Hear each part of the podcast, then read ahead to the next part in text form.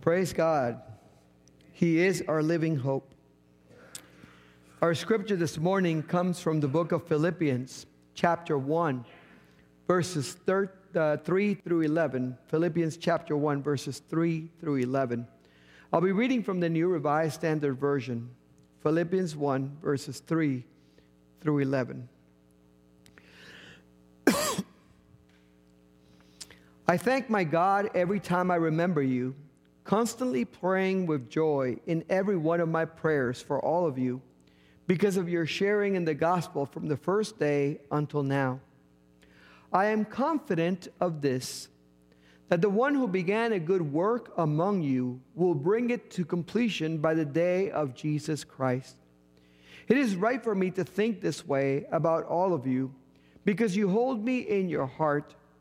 For all of you share in God's grace with me both in my imprisonment and in the defense and confirmation of the gospel.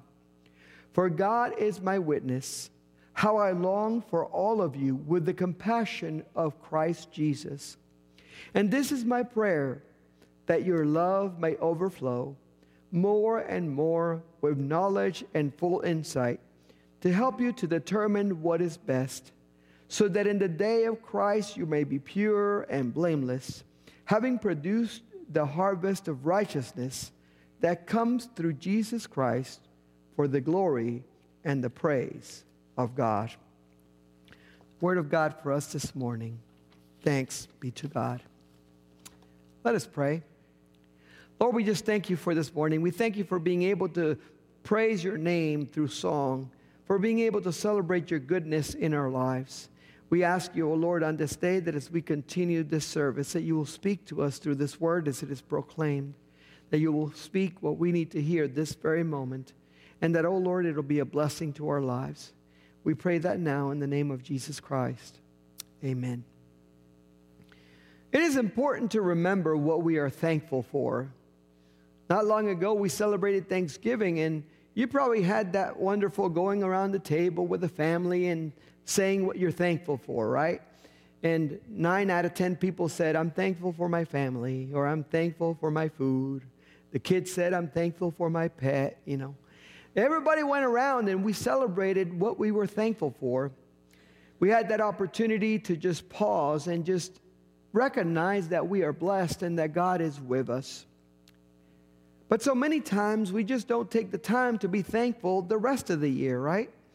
We don't stop long enough to count our blessings because we're too busy counting our troubles and our situations. And so when we hear this letter from Paul, where he's writing to the Philippians, he's showing us an example of what it means to be thankful, even in the most difficult of circumstances. He writes to the Philippians and he says that he, he remembers them with thanksgiving in his prayers. You see, he's been in prison. And through the time that he has spent at prison, the Philippians have continued to stand by his side, continued to support him, continued to pray for him, and continued to stand for the gospel of Jesus Christ, even though they know that it landed him in jail. Paul was in prison and most people in prison would have probably gotten down on themselves and said, you know, this is not going well, and I'm just going to give up, or I'm going to quit, or maybe I need to do something different. But Paul knew that he was in the place that God wanted him to be. That even though these were difficult circumstances, this is where God had placed him because God wanted to use this as an opportunity for him to witness. Sometimes God simply places us in difficult circumstances or has us walk through difficult valleys for the purpose of us being able to share our faith or exercise our faith. You know, if you if you never run a marathon, you'll never prepare for one. You got to prepare for one. You don't just go, oh, you know, today I feel like running a marathon. No, you have to prepare for it.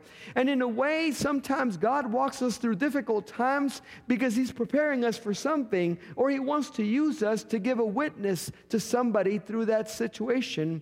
It is an opportunity for us to exercise our faith and to put it into action and to show that we really believe in what we say we believe. Paul is writing to the Philippians in a time in which many people would have refused to write. They would have been upset that they are in jail and that their situation has gone so badly.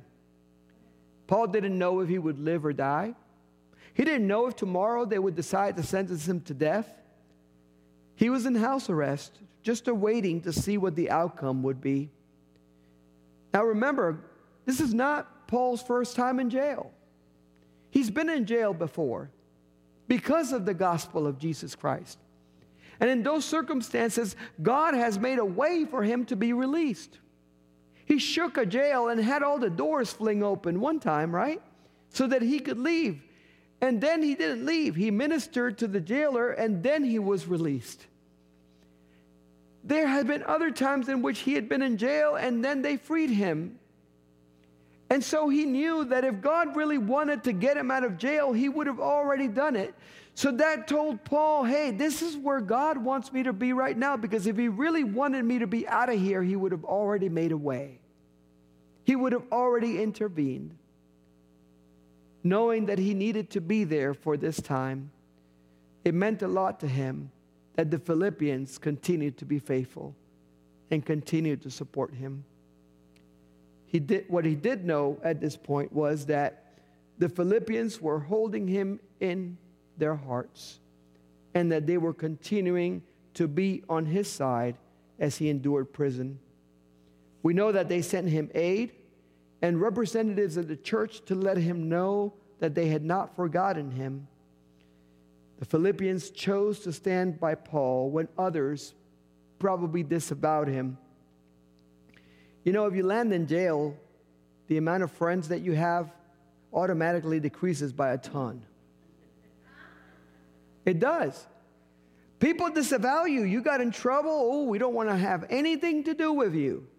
All of a sudden, all your supporters are gone. All the people that used to be buddy buddy with you don't even call to see how you're doing in jail. Don't come to visit because they don't want to be associated with you. Yet the Philippians had chosen to continue to support Paul even in jail and to show that they still believed in the gospel that he came to preach to them. And for this reason, Paul was eternally grateful and thankful. But Paul also wanted to take an opportunity as he sits in jail to write this letter because he wanted to encourage them in their faith. He wanted them to know that even though all of these things were happening, his confidence in Jesus Christ remained unchanged. He wanted them to know that even though things didn't look good for him right now, he still was confident that the one who began a good work in him will bring it to completion by the day of Jesus Christ. And this is so good to know. Because as I shared with the children, so many times we start things and we don't finish them. And it's true about others that commit to do things in our lives, you know? They say they're going to do it, they start it, and then they don't finish it that let you down. And at times people fail you, organizations fail you, work fails you, co-workers fail you. And it is good to know that in the midst of all that, we have a God who is not fickle, who, when He says He's going to do something, He completes it, and He, com- he completely goes all the way through to the end.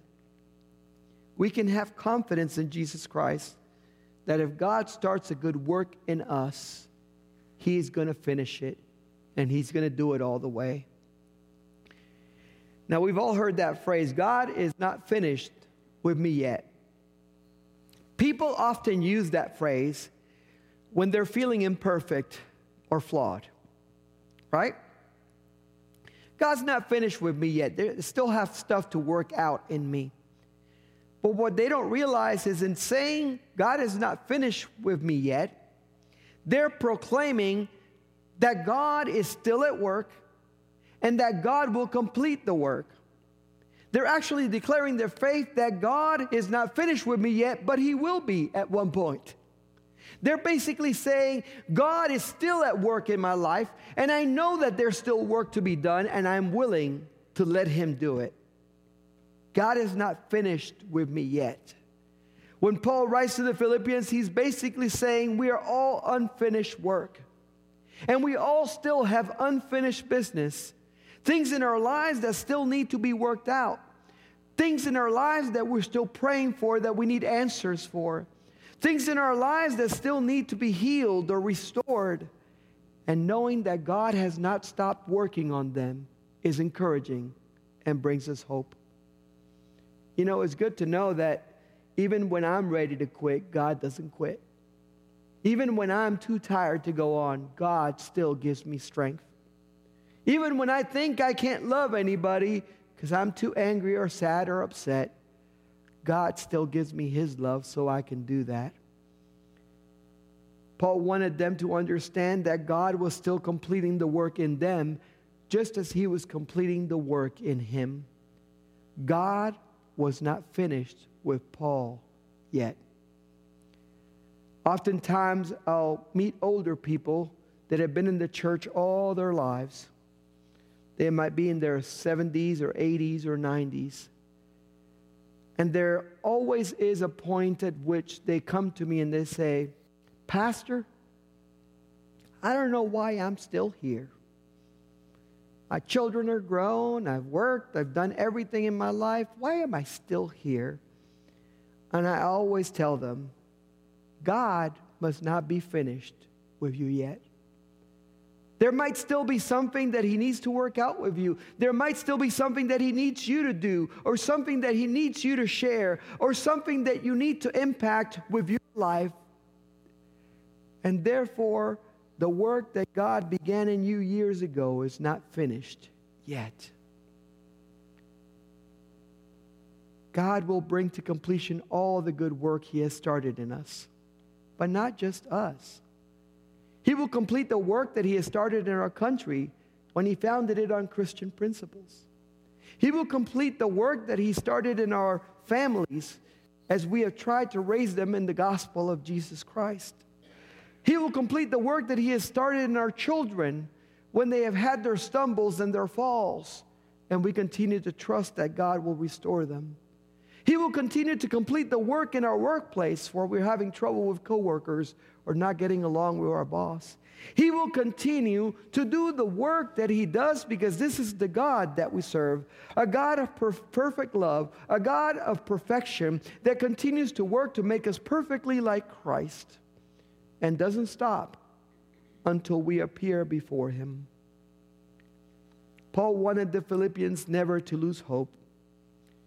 Elsewhere in the letter, we know that he invites them to rejoice always. He said, in the good and the bad, in the healthy times, in the sick times, in the times where everything's going your way, and in the times where everything's falling apart, continue to rejoice because your rejoicing comes from knowing that you belong to the Lord and the Lord belongs to you.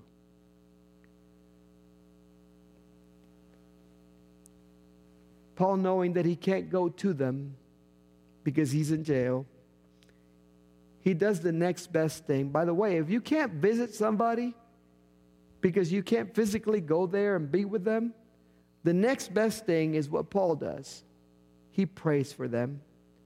Listen to his prayer because I think it's, it's just a profound prayer. This is my prayer, he says, that your love may overflow more and more with knowledge and full insight to help you to determine what is best so that in the day of Christ you may be pure and blameless, having produced the harvest of righteousness that comes through Jesus Christ for the glory and the praise of God.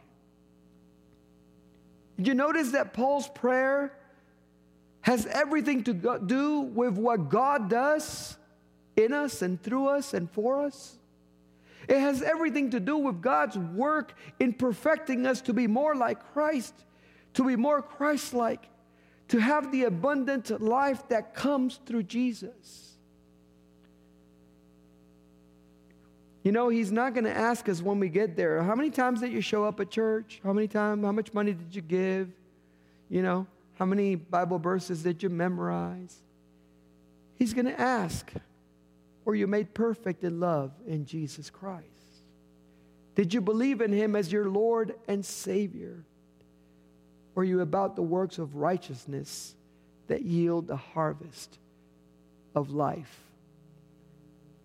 We know that the day will come when we will stand before the throne of God and we will be we want to be found pure and blameless. But we also know that we can't achieve that on our own. You know, you can try to be as good a person as you want. But at the end of the day, it is only through the righteousness of Jesus Christ that the work of God is completed in us and we can stand before the throne of God.